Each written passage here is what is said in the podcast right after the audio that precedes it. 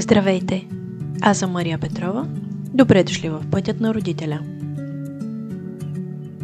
Днес на гости на подкаста е Галита от Ле Монтесори. В профила си в Инстаграм тя споделя ежедневни ситуации с дъщеря ѝ и как прилагат Монтесори философията още от бебешка възраст. Това, за което ще си говорим в днешния епизод, е доверието в детето и как то може да започне още с раждането. Темата е много обширна и се опитахме да включим повече практически ситуации, които лесно можем да приложим в ежедневието. Отговорихме си как се показва доверието към детето и какви са ползите, които можем да получим от този начин на общуване. Към края на епизода споделихме и начини, по които можем да променим нагласата си, ако досега не сме проявявали това доверие в детето. Надявам се да се насладите и да вземете поне едно нещо, което ще ви е полезно в пътят ви като родители. Ето и нашия разговор. Здравей, Галита! Добре дошла в Пътят на родителя. Здравей, Мария! Много ти благодаря за поканата. Всъщност, идеята да направим този епизод, не знам ти дали си спомняш, но дойде от едно стори, което бях публикувала в отговор на родител, който се притесняваше от започването на детската градина на детето си, а, дали то ще се справи там, понеже вече родителя няма да е наоколо. И аз напълно се свързвам с това притеснение, защото а, изведнъж вече някой друг се грижи за твоето дете. Но моят отговор тогава беше свързан с доверието към детето и как можем да да го проявяваме още от най-ранна възраст и когато това се случи, можем спокойно да го оставим с някой друг, защото знаем, че ако има нужда, той ще си каже, ако нещо му е трудно, ще покаже а, и тогава няма, няма за какво да се притесняваме. И всъщност ти коментира това стори, започнахме да си пишем а, по тази тема и колко е важно да го показваме и вдъхваме на детето си. Много от нещата, които съм виждала в твоя профил, а, показват колко ти е важно и на теб и как го правиш с твоето дете. И докато си пишем, дойде идеята, че можем да запишем да един епизод заедно по тази тема, защото смятам, че е доста важна. Но преди да започнем, можеш ли да се представиш, да кажеш малко повече за себе си, как достигна до това, което правиш днес? Аз съм Галита, от Пловдив съм, на двайсет и осем години съм. Цял живот съм обичала детството. Дори след като пораснах, продължавах да помня песните, любимите си книжки. Винаги ми е било да, интересно да разглеждам детските секции в книжарниците, да познавам какви играчки излизат на пазара. Когато има деца около нас, винаги съм, си, съм се заговаряла с тях. Интересно ми е как мислят, докъде са стигнали, какво а, ги вълнува в момента. Децата са ми много интересни събеседници. Съответно, а, когато започнах да уча висшето си образование, аз завърших медицина, винаги ми беше най-интересно от всеки предмет това, което е свързано с деца в него. Него си го подчертавах като най-важно и него мислех, че трябва да запомня. Без значение от предмета, имаше ли споменати деца, аз, то ми беше интересно. Ам, като най-интересни са ми физиологичното развитие на детето и нервно-психичното развитие на детето. Ам, и, природ, и тяхната природа. Тоест, кое е природното в тях, кое е повлияното от средата, кое е повлияното от възпитанието, от родителите, от лошия пример понякога или пък от добрия и тези резултати как се отразяват в самото поведение и израстване на детето. Паралелно през годините аз, се, докато учих медицина, се запознах и с Монтесори педагогиката. Тя ми стана интересна и още първите срещи с нея аз я припознах като нещо, в което виждам истина и много просто обяснена истина, mm. базирана на наука, защото това е научен метод. И а, когато забременях с моята дъщеричка, която вече е на година и девет месеца, естествено дойде това да прилагаме Монтесори в къщи от самото начало, още от преди раждането. Ние подготвяхме стаята по този начин, а, избирахме какви играчки да имаме а, и съобразявахме с основните философски принципи на метода, какво ще прилагаме за нея. А, в първите три месеца да бъде по-бавно ежедневието ни, съобразено с а, нейни, нейните, а, нейната остра сетивност, която не би могла да поеме много промени, освен вече случващите се. Та, а, живейки с Монтесори среда в къщи, реших, че а, не се виждам на Монтесори. Масово е известна като педагогическа а, философия, в която в детските градини има, и общо взето съм с наблюденията, тъй като и моето семейство имаме детска градина, че родителите в Пловдив, че родителите очакват Монтесори да започне от три години и то да е изцяло обучително. А всъщност не е така. И тъй като има и много примери по света на семейства, които споделят тяхното Монтесори ежедневие, аз реших да го направя и да покажа как ние живеем Монтесори. Mm. Не грешен начин, но това е нашия начин.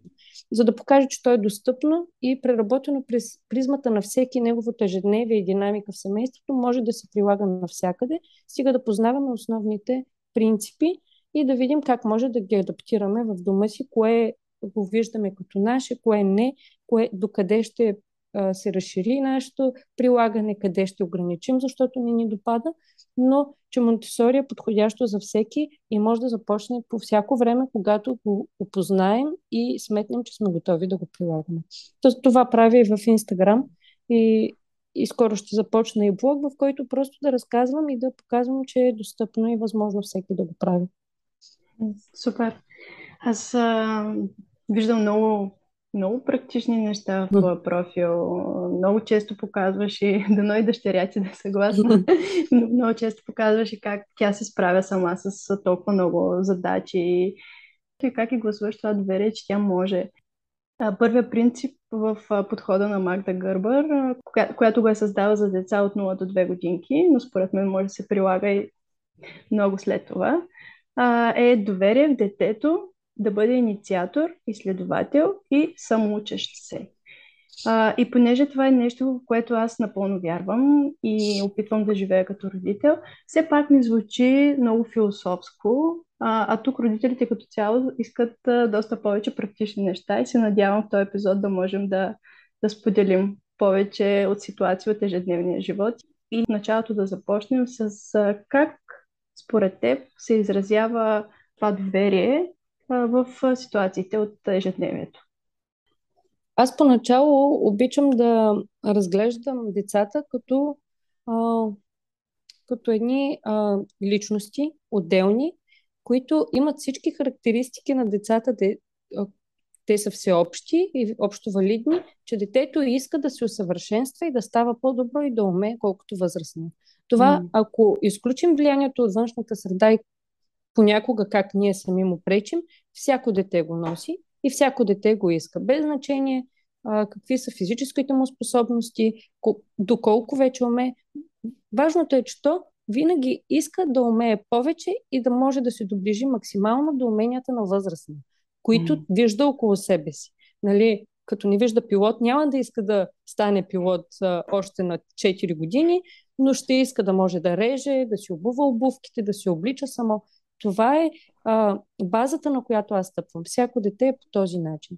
И когато вече това го обърнем към ежедневието ни и започнем още, например, от храненето на детето, което започва на шест месеца, а, аз постъпих така, че аз исках тя да участва в собственото си хранене, повече дори от мен самата.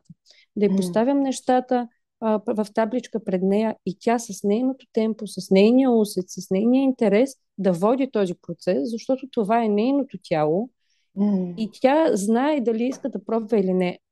Тук, нали, може би идва и тази увереност, която аз имам, че тя няма да остане гладна, защото mm. вкъщи, за щастие, имаме всички условия да се нахраним всички, имаме, нали, достатъчно храна. Вярвам в това, че тя няма да остане гладна и не се притеснявах от това и недохранена или много ще отслабне, което е много важно. Знаех, че тя има интерес, тя го беше показала вече, да иска да поднася неща към устата си, нали, можеше да седи, т.е. познавах докъде е стигнала. Това познание за способностите аз го имах и вече оставих да а, своето его, че аз трябва да я нахраня, аз трябва да я обгрижа на страна и я оставих тя да води.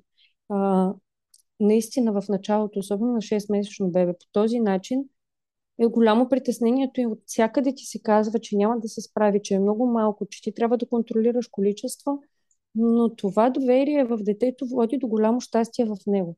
И тук, нали, може да се направи комбинация, може да подаваш и ти, но, да, но не винаги, не да буташ ръката му, не да не му позволяваш да цапа. Защото цапането, а, изпускането, те са част от процеса на учене. Ние също го правим, когато учим нещо ново, но много по-невидимо и внимателно, защото вече сме придобили тези умения. И затова и не трябва да го отнемаме от детето си този опит. Аз виждах всички тези нейни така наречени грешки, да цапа, да изпуска, да чупи, като придобиване на опит, върху който тя ще стъпи да прави нещата правилно. Тоест, аз имах доверие в нея, че дори и да го прави, дори... тя не го прави нарочно, за да ме ядосва. Тя не го прави въпреки мен и а, старанието ми. Тя го прави в опита си да стане по-добра. И имах доверие, че тя има желание да стане по-добра. Тоест, всяко а, неулучване на устата, аз знаех, че е желание всъщност да я улучи, а не mm. да се цапа. А, и, и сега вече, година и девет месеца, тя се храни с прибори сама и почти не се цапа, яде супа с лъжица, старае се да боде с вилица, когато не може, граби с а, ръцете, но се храни сама на масата едновременно с нас. Mm.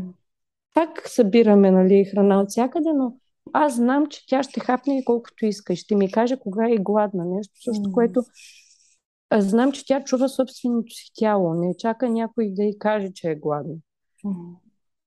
И, и тук, нали, е доверието в нея, че тя ще се познава достатъчно. Да, това е нещо супер важно, да можем да отгласуваме това доверие още от начало, защото наистина е много трудно. Особено има много гласове от страни, които казват, а, нали, внимавайте, толкова количество трябва да се яде, нали, трябва да наддава, много е опасно, ако не да наддава, и а, тогава колебанието много лесно може да се прокрадне. А, или пък а, знам за деца, които пък избират само една храна и ядат само нея. Но, но това да можеш, въпреки колебанието си, трудността си, да, да гласуваш това доверие на, на детето и да си кажеш, окей, може би сега е такъв период, може би наистина има много нужда от този хляб, да речем, или, нали, не знам какво е, но да речем хляб, знам, че децата много обичат хляб в началото, а, и просто да, да ги оставим. А, разбира се, наша отговорност е, както и ти каза, да, да направим максимално приятна атмосфера по време на ядене, а, да, да предлагаме здравословна и разнообразна храна, но пък детето решава колко и как да, как да яде, което е супер. И всъщност, дори в момента Ле яде основно картофи, хляб и ориз, това обичам най-много.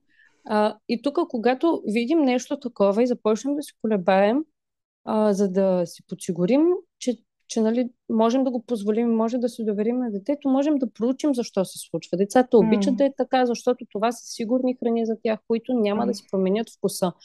Та, mm. а, тази възраст за децата, в която се случва обикновено, много промени им се случват едновременно. А, и те за това държат, когато се хранят, да имат сигурното. Да знаят, че няма да е едното кисело, другото горчиво, третото много сладко. Всяко картофче има вкус на картоф, няма изненада там. И а, моята работа в къщи е аз да предлагам и други опции, аз да ѝ предлагам и други неща, но да има и тази за момента храна, която съм сигурна, че ще хапне mm. и ще я е вкусна, за да ѝ остане усещането, че, нали, тя е била на масата с удоволствие, а не с мъка и без да има какво mm. да хапне и да трябва да избяга. Ам... Та пак е, нали, до познание, и отделно нещо много-много ни притеснява в поведението, да проучим това поведение до каква степен се вписва в, нали, в често случващи се събития за всички деца. Mm, да, да.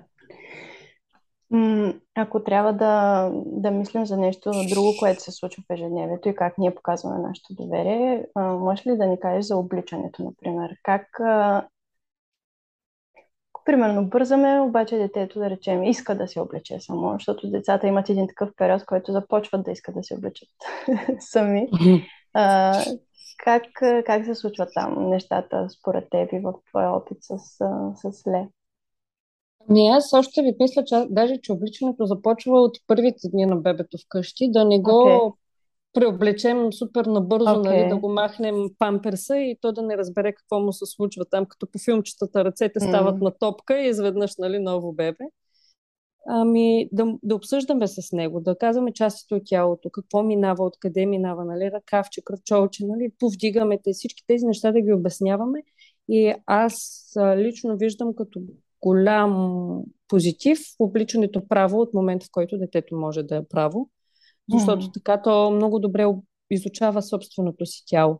И вече когато той до момента то да, да го прави само, трябва да му влезем в положение, че то е по-бавно и неумело. И ние колкото и да бързаме, ако тръгнем набързо да го обличаме и да, нали, давай тук, че трябва да тръгваме и да му набутаме бързо ръцете, краката, да завържим обувките и да тръгнем, ние му казваме, ти не можеш да се справиш, а, ти си неспособен, аз мога, аз ще го правя вместо теб, защото ти не си умел. Mm. Това в а, дългосрочен план оставя у детето едно чувство за неспособност. Във всяко отношение му се проявява, защото ако вкъщи е обличането, то ще отиде на градина и там някой може да му вземе и да му каже, не се рисува така, аз и взимам олива и рисува вместо него. Просто отново се случва паралелно с много други неща и това послание му се а, втълпява несъзнателно в него, че то не може да се справи и затова по-големия, по-знаещия, някой по-виш от него в бъдеще също ще може по този начин да му влияе. Докато във къщи нашата роля е ние да му вдъхнем увереност в него самото, да имаме търпение, за да стане достатъчно, а, до, достатъчно справящо се, за да може и то бързо като нас да се облича. Mm. А, пак е изчакване и уважение. То, това е проява на уважение всъщност към mm. него, според мен. Yeah. Да чакаш и да, да неговото темпо да следваш. А също и доверие би било, ако случайно вече е голямо, по-голямо, вече може да се облича само, знаеш, че може да се облича само, обаче каже, не, имам нужда от помощ, искам сега ти да ме облечеш. Това също е проява на доверие, да кажеш, окей, сега има нужда да се облече. Това не означава, че вече, а, не, какво се случва с моето дете, нали, вече не иска да се облича само, а по-скоро, окей, имаш нужда да те облека, окей, ще го направиш, ще ти помогна, щом имаш нужда. А... Да, и то всъщност даже моленето за помощ е, а, изисква много увереност и доверие към човека, mm. от който я молиш, защото обикновено, молейки за помощ, очакваш, че ще я и получиш. И тогава убеждението, ама не, ти вече можеш, няма да го правя за тебе, е пак а, едно... А, за детето възниква въпрос, аз мога ли наистина да се доверя, ако когато помоля, не го правят за мен? Mm. Нали, ние може да намерим начин да му кажем, ето, помагам ти сега, а, или искаш ли половината, аз, нали, кое искаш да ти помогна, ти можеш останалото да направиш, но да откликваме, когато детето ни вика. Въпреки, mm. че знаем, че е нещо, което може да направим. Mm. Според мен много интересно ще е какво правим, когато детето иска да облече нещо, което не е подходящо. Като за сезона, за момента, защото и това идва с момента, в който детето почне да се облича само. А, идва и, нали, а, проблема, ти не се обличаш, нали, подходящо за навън или за събитието, на което отиваме. Mm-hmm. И аз тогава, може би, бих приготвила резервни дрехи. Mm-hmm. Според зависи вече каква е ситуацията. Ако изобщо не е подходящо, може би бих насочила да се преоблече и може би бих обяснила и бих изтърпяла проблема, който ще възникне, но не знам ти как бих постъпила в такава ситуация. Ако е неподходящо за времето, това според мен отива към небезопасност, така че не бих оставила да се намесваш. Облече. Да, да. А, сега, ако навънка е много топло и тя реши да си сложи свичър, м- това е нещо, което можем да го пуснем и да излезе навън и ако и стане топло, тя сама ще си го махне, така или иначе. Точно, но... да, т.е. урока на ситуацията. М- да. Но да, ако, ако е много неподходящо за случая, не знам, със сигурност бих я насочила и аз да, да си облече нещо по-подходящо, защото не винаги всичко е окей okay навсякъде и в крайна сметка това е част от живота, който подготвяме децата си. Да, да. И, нали, се в... пък ги учим и на стил и външен вид, това, нали, също е част от възпитанието от къщи. Да. А... Така че наша грижа е да имаме дрехи, които на нас ни харесват също и смятаме, че са красиви. Вече детето да. може да ги комбинира по негов си начин, в повечето случаи. В предварителния разговор говорихме и за поемане на рискове. И как, как да как да оставим, как да гласуваме това доверие на детето си, че то знае докъде са му границите. А, както и обратното. Понякога на нас ми се иска детето да се качи още малко, още едно стъпало нагоре, защото там вече се е качил, но той решава по средата на пътя да слезе обратно, да речем. И, и как да му покажем в такъв момент, че в крайна сметка, окей, щом не искаш, това е, това е което нормално можеш. И да, нормално. И достатъчно. Mm-hmm. А, ами, а, аз имам един много ярък спомен. С Ле бяхме на площадка и там едно детенце не искаше да се рушка на лулката, която си беше бебешка, то беше по-голямо дори от нея, при което след това тя се качи и бабата и майката започнаха да му обясняват: виж, бебетата се лушкат, ти mm-hmm. не искаш, какво те е страх. А и аз знам, че тук тяхната, а, тяхната причина да го правят е, защото те искат то да се забавлява, те искат то да е смело, те искат да, да изпита удоволствието от луки, вероятно, с което те свързват с, с самите площадки. Обаче за това дете беше изключителен стрес. Ако сме на негово място, а, ние ще... то, си, то беше разплакано, то пищеше при всяки, всеки опит за сядан, да го сложат седнало, то се вкопчваше. А, съответно и не чуваше нищо от техните а, думи, които бяха успокоителни и обясняваха колко е хубаво това нещо. Mm. И а, този пример за мен е колко е ненужно това, защото то няма да остане без луки в живота, които да не пробва. Дори да остане, няма проблем, нали? Това е неговото желание, неговото усещане, дали иска или не. И за него, колкото е безопасно да изглежда, може би това е риск, който то не иска да поеме. А, и, и отново, ако обърнем ситуацията, ако сме в такава ситуация и, нали, тръгнем да потикваме детето ни да прави нещо, просто да се поставим в ситуация, в която ние не искаме нещо, но някой отвънка ни кара. Нещо, за което ние от всякъде казваме, че сме сигурни, че не искаме, щом и тялото на детето, нали, показва по всякакъв начин, значи то е абсолютно убедено, че не иска да го прави. Едно е, нали, просто да се чуди, да седи до нас, ма да гледа с интерес и да иска малко потикване, нали, хайде, отиди, ще дойде да степи, то вече да седне и да видиш, че е щастливо, съвсем друго е, абсолютно да отказва. И, нали, ако, ако ние сме в тази ситуация, много ще се ядосаме, като възрастни вече, ще тропнем с крак, ще кажем не, докато, нали, лошо е и на всеки се случва, понякога се и съгласяваме и знаем какъв е резултата, не се чувстваме щастливи, притеснени сме през цялото време, Uh, изключително ни е дискомфортно и ни оставя лош спомен. Mm. Няма смисъл това да се случва и за детето. Особено за, обикновено за децата в ежедневието това са малки ситуации, нали? Ние после даже не ги помним, но uh, трябва ли да остава за него като събитие, което му се е случило? Uh, и аз смятам, че те достатъчно добре знаят докъде да отидат. Както и в обратната ситуация, когато той се опитва да направи нещо по-опасно, отколкото ние самите може да си представим или минава наша собствена граница за риск, тогава, нали, ако... Тук аз съм малко на мнение, че ако нас прекалено много ни притеснява и ние сме вече в много голям стрес, ние няма да може да реагираме и адекватно, ако трябва да помагаме. Затова може би е по-добре да кажем на детето, че не е подходящо да се прави с нас и да има някой друг човек, с който да отиде и да го направи. Тоест да му обясним, аз не мога да го направя. Не ти си причината, не че ти нямаш способност, но аз не мога да те гледам как го правиш, защото мен ме притеснява това. Mm. Да му покажем, вярваме в теб, ти искаш. Хубаво, нали? Но не, не с мен. Mm-hmm. Или, ако можем да го поемем, но ни е страх, да сме там много близо до него, за да, нали, ако го познаваме, че няма да се справи, но иска да опита, за да може да го хванем. И когато се случи нещо, да обясним последствията. Ето, нали, много е голяма стъпката да речем, и ти за това не можеш да, нали, още просто не можеш да прекрачиш тук. След време пак ще дойдем, пак ще опиташ.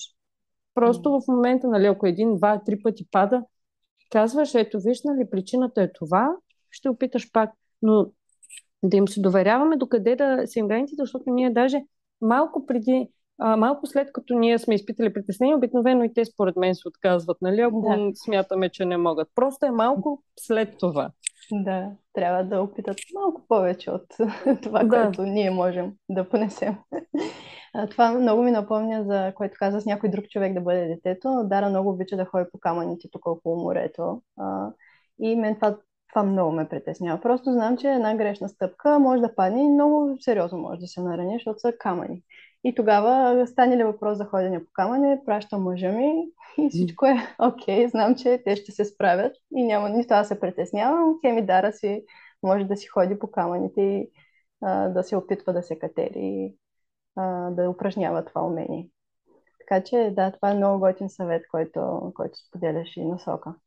Да, и да обясним на детето, че когато е с нас, това mm-hmm. не се прави. Нали? И причината не е в него, защото mm-hmm. ние не искаме то да mm-hmm. му е хубаво и да се забавлява, а просто това е като семейно правило. Аз не мога да го правя, да. Не ми харесва. Нали? Mm-hmm. Нормално е детето да знае, че някои неща на нас не ни mm-hmm. харесват и за това е, това е достатъчна причина да не се правят.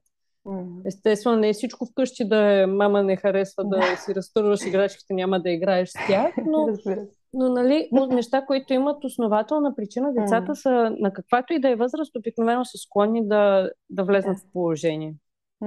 Много бързо разбират и знаят. Много бързо. Да. А, има нещо, което родителите много, много често съм, съм срещала като, като трудност. И то е как да научат децата си, примерно, да поздравяват, да казват благодаря, да казват довиждане и така нататък на този етикет. А, но нещо, което аз научих много рано, още преди Дара да... Докато беше бебе, беше, че тези неща никога не трябва да се насилват в детето, защото когато е готово, когато то може да го направи, когато иска да го направи, то ще го направи. Единственото нещо, което се очаква от нас като родители е да моделираме този начин на, на общуване. Да, да бъдем а, пример с действия. Да бъдем пример, да. И а, има една любима фраза на Магда Гърбър, която аз много често си напомням, и то е това, което учим децата си е себе си. А, и в тази връзка има една много интересна история, която ми се случи наскоро. А, аз подавам сок на Дара преди може би няколко месеца, не знам, два-три може би. И тя ми казва, мамо, благодаря за сока. Никога не го е казвала, но винаги е чувала баща и как благодари на мен, аз като му подам нещо, като му слагам вечеря или нещо такова. И, и, и това е такъв дар за нас, родителите, и за мен тогава, че тя го е направила, защото наистина ми благодари. Не защото съм ми казала, не защото е нещо друго, просто е разбрала, окей, нали, когато някой ти направи нещо хубаво, ти казваш благодаря. И, и, е много, и е прекрасно и, и съм сигурна, че ако вложим това доверие в детето си, че в крайна сметка, ако не каже чао на човека, който ни е срещнал или не иска да помаха, това е окей. Ние сме хората, които ще кажем довиждане, чао и няма да. Нужда да насилваме децата си. Много важно според мен при социалното общуване, когато а, някой прекалено бързо започне да да влиза в контакт с детето. Нали? Прекалено бързо започне да го пипа, да му подава неща и детето показва, че, че, се, че няма желание, че се срамува, че не иска.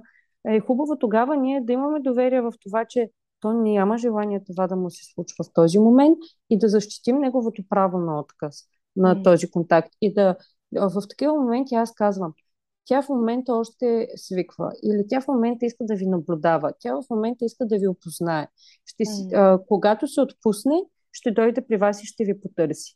Нали, не дейте да я взимате, не я носете, нали, тя сама ще ви потърси за игра. И аз виждам как обикновено с времето тя си, нали, или към всички, или към някой по-конкретно започва да си играе с него, търси го, носи му неща, но това не, не смятам, че трябва да стане веднага. Аз не искам и не мисля, че е правилно детето да харесва всички от първия момент. Mm. Нали, дори това на моменти може да е опасно. А, ако се замислим в, нали, като излезем на разходка и сме сами с детето и толкова се усмихва на всеки човек. Mm. Нали, има си и рискове и затова не, нали, те нека сами с собственото темпо си позволят докъде да, mm. да достигат хората до тях. Защото а, особено пък с количките и как хората пипат крачетата на бебетата или лицата им и ръчичките им.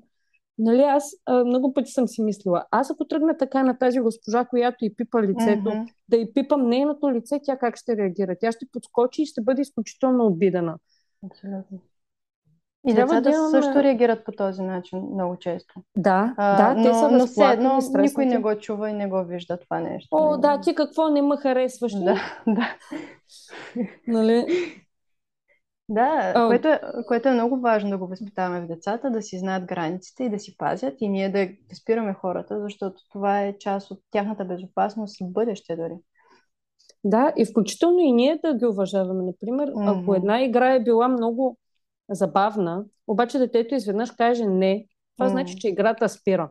Точно. Защото ако най-обичащите ги хора не се вслушат и не се доверят къде mm-hmm. е тяхната лична граница, те един mm-hmm. ден отново любов могат да объркат с а, прекрачване на границите им. Mm. И това са едни малки уроци, които, нали, във всичките тези ситуации са малки, ежедневни, до някъде незначителни, обаче те като се натрупат, защото те са постоянно случващи се в живота на детето, всичките, и още много, които ние не, не коментираме, за тях са показател силния, големия, обичащия ме, обгрижващия ме, най-важният човек прави така, значи аз, когато го припозная в бъдеще в някой друг, ще позволявам да прави така с мен. А пък, в крайна сметка, всеки е господар на собственото си тяло и на собственото си ежедневие. И ние за децата, ако изградим една здравословна и безопасна среда, може да позволим това дете да определи собствените си граници в нея. Което си, много често се изразява още като бебе, да кажеш... Нали, в началото няма да питаш дали мога да ти обуя панталона, но да кажеш, обувам ти панталона, сега ще ти вдигна крачетата, да знае какво се случва, и след време кажеш, може ли да те гушна, може ли да те цункам дори, защото да, децата понякога не искат и ние като възрастни понякога не искаме някакъв вид дохосване от партньора или от други хора. Да, да. А, дори а, задавайки този въпрос, аз а, и с други бебенца сега, като срещаме на познати, аз ги питам, може ли, нали, да ми подадеш ръчичка или да ти дам ръчичка, и изчаквам бебенцето да, да знам, че ме гледа, uh-huh. че uh-huh. ме слуша, да видя някаква реакция от него. Много често те се усмихват или просто решават, че ще погледнат в друга посока, защото те наблюдават нещо интересно.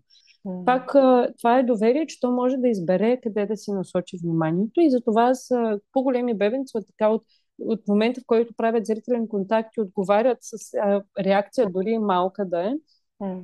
ги изчаквам да ми отговорят, защото знам, че са способни да го направят. Да. Това, което ни помага много на нас, е, че виждаме истинския човек, който ще се развие пред нас. Не този, който на нас не се иска да бъде. И може да има, да прилича по някакъв начин на нас като родители. То е нормално, защото живее с нас, но, но пък в крайна сметка израства различен човек. Има различна идентичност и това е, и това е дар да можем да го видим и да бъдем свидетели на целия този процес.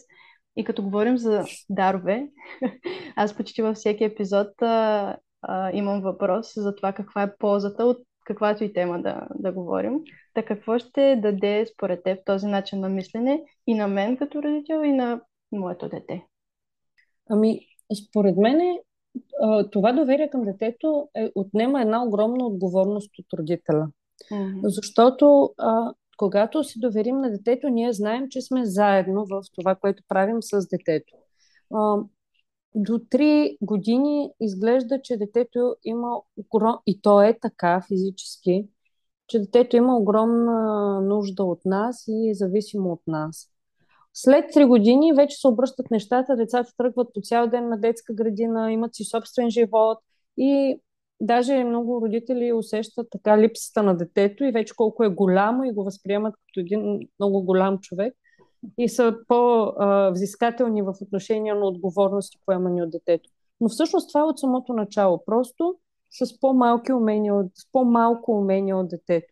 Ние винаги си споделяме, защото то развива собствения си живот. То е независима личност и когато разберем, че не всичко зависи от нас, че то заедно с нас иска да се развие, не само ние да искаме то да, да расте и да умее, това отнема отговорността аз дали ще се справя толкова добре, дали съм най-добрия, дали правя всичко, което, нали, трябва, правилното, кое е грешно, сгреших ли, защото разбираш, че няма грешно и правилно. Нали? Mm. Дори да има грешно, детето ще си научи урока от грешката, която е направена. Но, нали, съзнателно знаеш, че сте заедно и детето участва в това си израстване, то не зависи само от теб. Mm. Та, та, за родителите, според мен, поне аз така го усещам на себе си, съм много по-спокойна. Знам, mm-hmm. че го правим заедно, всички, които сме около нея, и тя участва. И го правим за нея, всички, включително и тя, за да може да стане по-умела, по-добра, по-щастлива и удовлетворена от това, което прави. И нали, че за мен това е начин на детето ти да бъде щастливо. А, защото м- максимално се намаляват, или поне вкъщи, конфликтите, когато следвам нейното темпо и се доверявам на нейните желания. И това дава едно, както казвате, спокойствие, което е супер важно в родителството. И ти пада, като ти падне този товар от това, че всичко зависи от теб, че едва ли не ти си този, който трябва да кажеш колко да яде детето, или пък ти си този, който трябва да кажеш това може, това не може, тогава ти пада това напрежение и можеш много повече да, да останеш и просто да се насладиш на това, което прави детето. И когато я има тази наслада между вас, тогава и връзката става по-силна. И както казваш, че когато имаме тази връзка, много лесно можем да, да се разберем в една такава конфликтна ситуация. Нали? Когато аз не искам, а тя иска нещо, може да намерим да се срещнем по средата. А, което е много важно и, както казваш, че така няма да губим енергията си, да се, да се караме за, за дребни конфликтни неща, а ще намираме по-лесно баланса, за да можем да да позволим и на детето, но и на, на нас докъде можем и колко можем, което е много важно и смятам, че родителството ни би било доста по-лесно по този начин. Да, и със сигурност е превенция на бъдещи конфликти, защото да имаме доверие и търпение, че детето а, прави нещата с неговото темпо и умения, за да може да стане по-добро и в нещото, с което се занимава, нали, да речем да то се облича бавно в момента, за да може след време да, да го прави без да мисли за това. А, когато дойде време и то е по-голямо, има и други неща, които да взима като решение, и други неща, които да прави. А, няма да имаме конфликта, те първа да се учи да, да закопчава mm. копчета и ние да му се караме и всички са големи и могат, ти не можеш. Нали? Mm. Просто това ще, ще е минало вече, ще сме го изчакали, ще се е научило. И когато дойдат другите по-големи работи, няма да се занимаваме те първа с това, mm. което, което в друга ситуация, ако не бяхме постъпили с доверие, щяхме да сме пропуснали шанса то да се научи, когато е имало интерес, а, за да може да е по-бързо или да му покажем как се прави, нали, вместо него, защото mm. сме по-знаещи. А, като цяло аз мисля, че ние малко живеем в... Нали, много се говори за родителски травми. Самите ние много изследваме кое ни е травмирало от родителите ни и това много ни плаши, че ние ще оставим травми в собствените си деца. За мен е, първо, не всичко е травма. Травма е много тежка дума. Mm-hmm. Много негативно а, а, изпълнена, наслоена. Mm-hmm. Нали, тя е, а, травма са огромни неща. Uh, не, обикновено не говорим за травми, а за отпечатъци, според мен, от родителите ни. Плюс това, ние хората, които сме в момента, сме благодарение на тези събития. Mm. И, от, и само осъзнаването, че оттам нататък можем да надграждаме, ни прави още по-добри личности. И а, ако точно доверието към детето и това, че той е участник в израстването си, а не само плод на нашето отглеждане, би ни дало и спокойствие, че ние няма да му оставим много травми. Защото mm. така и така ние отпечатък върху него ще имаме. Mm. И той няма да е само позитивен. Mm. И това е напълно нормално, защото част от всички процеси е и хубавото, и лошото, и то е едно цяло. Нали, една ситуация от една страна може да изглежда лоша, от друга да е съвсем положителна. Нали? Просто зависи с какви очи я погледнем и с какво знание я погледнем. И според мен и това много помага, че осъзнаването, че да, ще имам отпечатък върху теб, но всичко правя, за да може следвам твоето темпо, следвам твоята, твоя инстинкт, следвам теб, заедно с теб насочвам те, но те следвам с твоята скорост, за да бъдем заедно в това. Нали, живота ни е споделен, те в момента са деца и ни изглежда много отговорно, но и те, ние сме били така за нашите родители преди двайсет на години. И за тях също сме изглеждали малки неспособни, в момента сме приятели с тях или нали, имаме вече взаимоотношения като възрастни, взимаме решения наравно с тях или дори често взимаме решения за самите си родители в един момент. Това mm-hmm. ще ни случи на нас. Ако сега ни изглеждат много малки и, и а, зависими и а, безпомощни, трябва да мислим, че това са личностите, които след двайсет години ще бъдат зрели личности, които, нали, това са същите събеседници. От днес е същия събеседник, който живот и здраве ще бъде тогава. Да, да. Това е много интересна гледна точка. Често казвам, не съм се замисляла, но супер голяма полза е да знаеш, че не си само ти този, от който зависи. И в крайна сметка, когато гледаш и следваш детето, травмите, нали, в кавички, отпечатъците ще бъдат и по-малко, защото пък а, не си ти този, който вкарваш твоите мисли, твоето желание за, за всяко нещо. Много, много интересна перспектива. Не се бях замислила, но готина. А, а за детето, според теб, какви са ползите? Те са много, със сигурност. О, да. Да кажем някой за него. Ами със сигурност е това, че то става по-уверено mm. и, и познаващо себе си. Mm. За мен това е много важно. Yeah.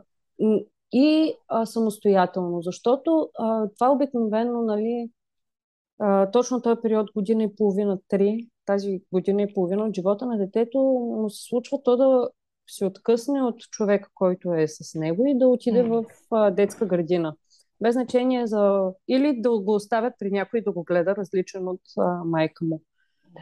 И а, това, ако детето няма доверие на хората, при които отива, то много често няма пълно доверие на тях. Нали? Много е рядко да отиде при хора, да остане при хора, с които живее ежедневно, по цял ден и ги познава много добре. Ако то не познава себе си, м- там вече със сигурност ще му се прекрачват личните граници, искаме или не, нали? Просто защото той няма да го очаква. Mm. И няма да може да си ги обрани, защото е мъничко още и наистина не умее да вербализира така, както възрастен човек би имал. И това вкъщи ние да му дадем силата само mm. да се справя, само да е постигнало нещата, които иска, само да назовава какво иска, му дава и това умение, то когато е в ситуация, в която нас ни няма, ние да сме уверени, че то ще се справи. Точно, нали, твоя въпрос както беше. Защото да, когато начало. знаем в къщи, че се храни, когато знаем в къщи, че се старае да се облече, когато знаем в къщи, че а, знае докъде да скочи, колко може да скочи, колко иска да скача, иска ли да чете или не. А, когато тези неща ние вкъщи в а, култивираната ни спокойна и сигурна среда сме видели, че то знае, собствен, познава собствен, себе си и собствените си способности, ще сме спокойни, че там, където има много повече деца, пък по-малко възрастни, където а, има рискови ситуации, където има неочаквани а, събития, той има ресурса да се справи само. Това за сигурност е много успокояващо и особено това с примера с градината, и понеже на нас в момента ни е много актуално, защото Дара се адаптира в градина в момента, е нещо, което ти носи много спокойствие, и преди малко говорихме малко за превенция. Всъщност, че много лесно можеш да оставиш детето си така, защото знаеш, че то може да се справи и с раздялата, и с да си каже нуждите, и да си каже пък ако нещо не му харесва. И, и също дори в момента, ако слушателите чуват този епизод, обаче са пропуснали някакви моменти, не са го правили по този начин, а, никога не е късно всъщност. А, ако искаме, винаги може с малки стъпки да почнем да изразяваме едно такова доверие, и въпреки, че честно казано не е лесно, но колкото повече го правим, толкова по-лесно става. И ако трябва да променим нагласата си в момента, има ли нещо практично, което мислиш, че би помогнало на родителите да започнат да проявяват повече доверие към детето си? Или ако ами... слушат родители на много малки деца с бебета, а, какво му би помогнало според теб?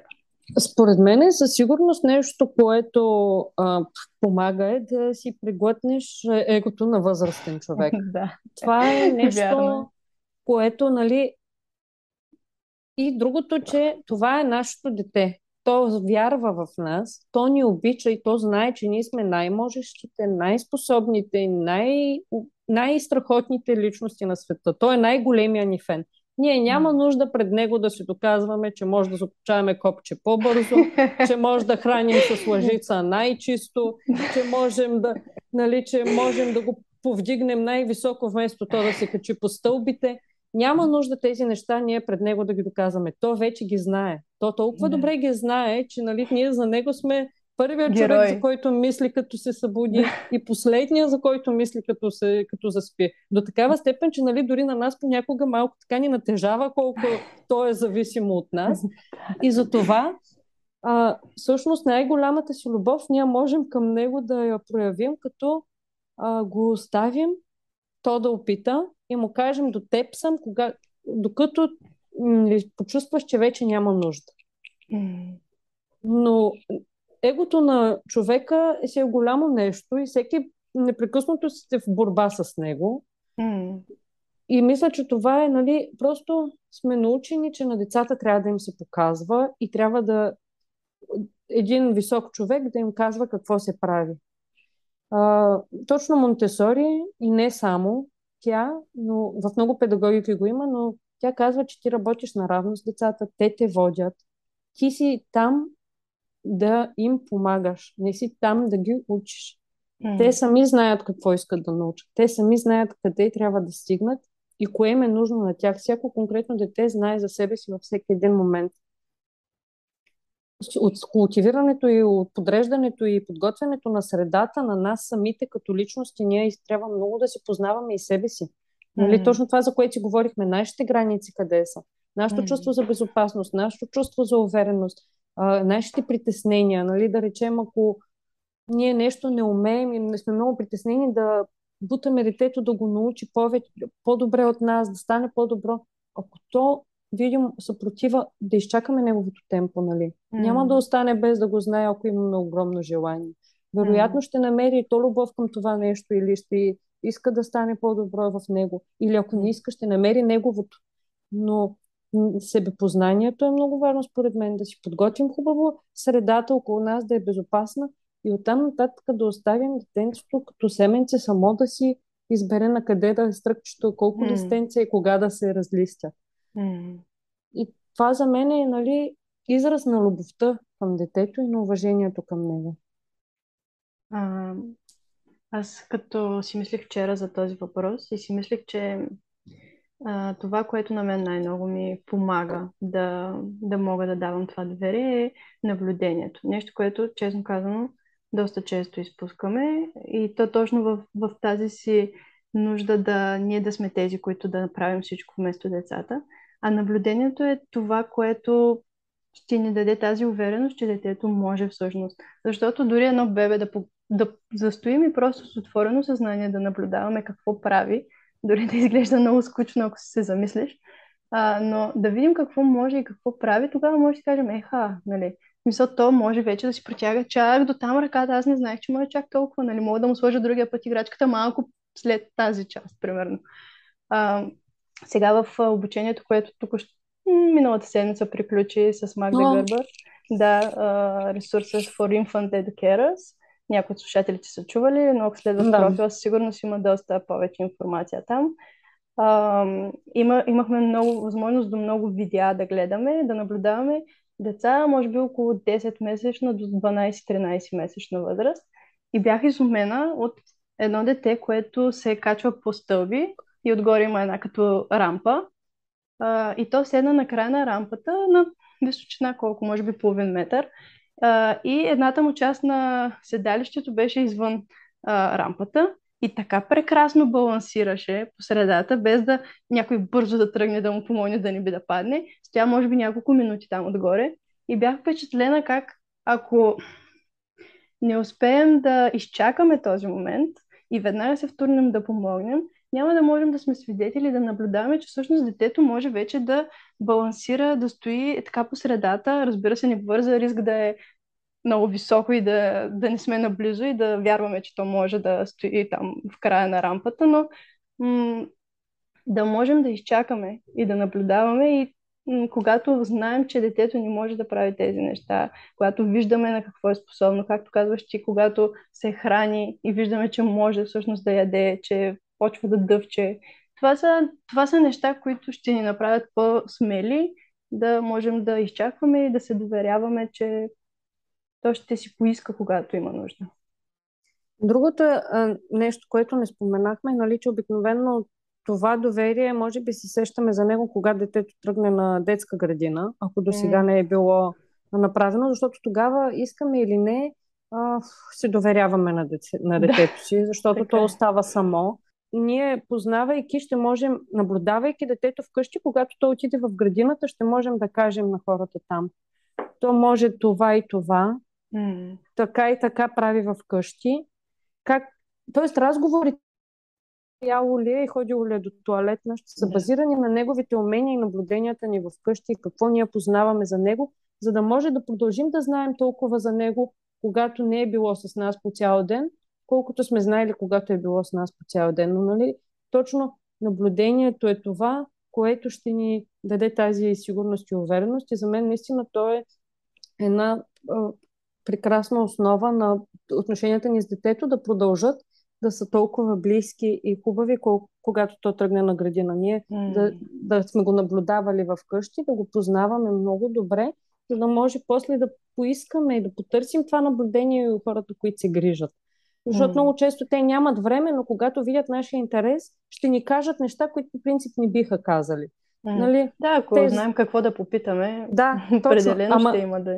да. Ние ще знаем, ако, ако да. си дадем време и понаблюдаваме в къщи. Аз много ти благодаря за, за това, че се включи, за това, че успяхме да си кажем тези неща. Според мен са много важни. А, има ли нещо, което си искала да кажеш, обаче не съм ти дала възможност? Ами не.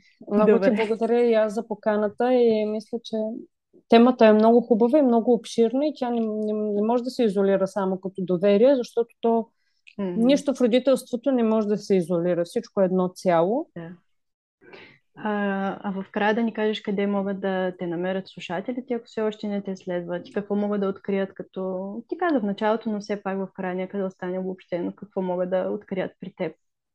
Ами аз имам Инстаграм страница, в която съм най-активна, където в сторите споделям фрагменти от нашето ежедневие, такива като интересна информация, някакви открития, които съм направила, достъпни и хората могат да приложат и в къщи. В постовете споделям, а, както философия на Монтесори доста често има така по-теоретични неща и как я прилагам вкъщи, така и пак а, интересни неща, които смятам, че са приложими по-всеобщо и хората могат да, да ги адаптират за себе си по техния начин, но нали, съм открила като работещи. И споделяме Монтесори информация от самото раждане. А, Супер. За Монтесори вкъщи. Страницата се казва Ле Монтесори и има я и във Фейсбук, но там не съм чак толкова активна. А ти каза, че ти имаш и блог, който ще започнеш или там да. ще следвам, ще търсим информация, като го споделиш? Ами със сигурност ще го има в описанието. Аз просто той е готов, но в момента го запълвам с статии, за да може да, да има съдържание в него, иначе той Супер. Ще се казва Ле Монтесори. Супер, добре. Благодаря ти много. Аз ще оставя много ти благодаря и аз. Линк с твоя профил за по-лесно а, достигане. И до скоро. До скоро. Ако този епизод ви е харесал и искате още теми за родителството, може да се абонирате за канала ми. Така ще имате лесен достъп до всички епизоди и няма да пропускате новите. Вече има записани за подкупите и наказанията, увереността ни като родители, тантрум и други. Във всеки един епизод споделям моя път като родител и перспективата, която ми помага да остана спокойна в трудни ситуации. Перспективата, която ми помага да погледна поведението на детето си като нещо повече от това, което виждам на повърхността. Ако искате още информация по тези теми, може да последвате и страницата във Facebook, Пътят на родителя, и профила в Instagram The Parent Path. Може да ме подкрепите, като споделяте с други родители или да напишете ревю в платформата, която използвате. Благодаря ви за доверието и въпросите, които ми изпращате. До скоро!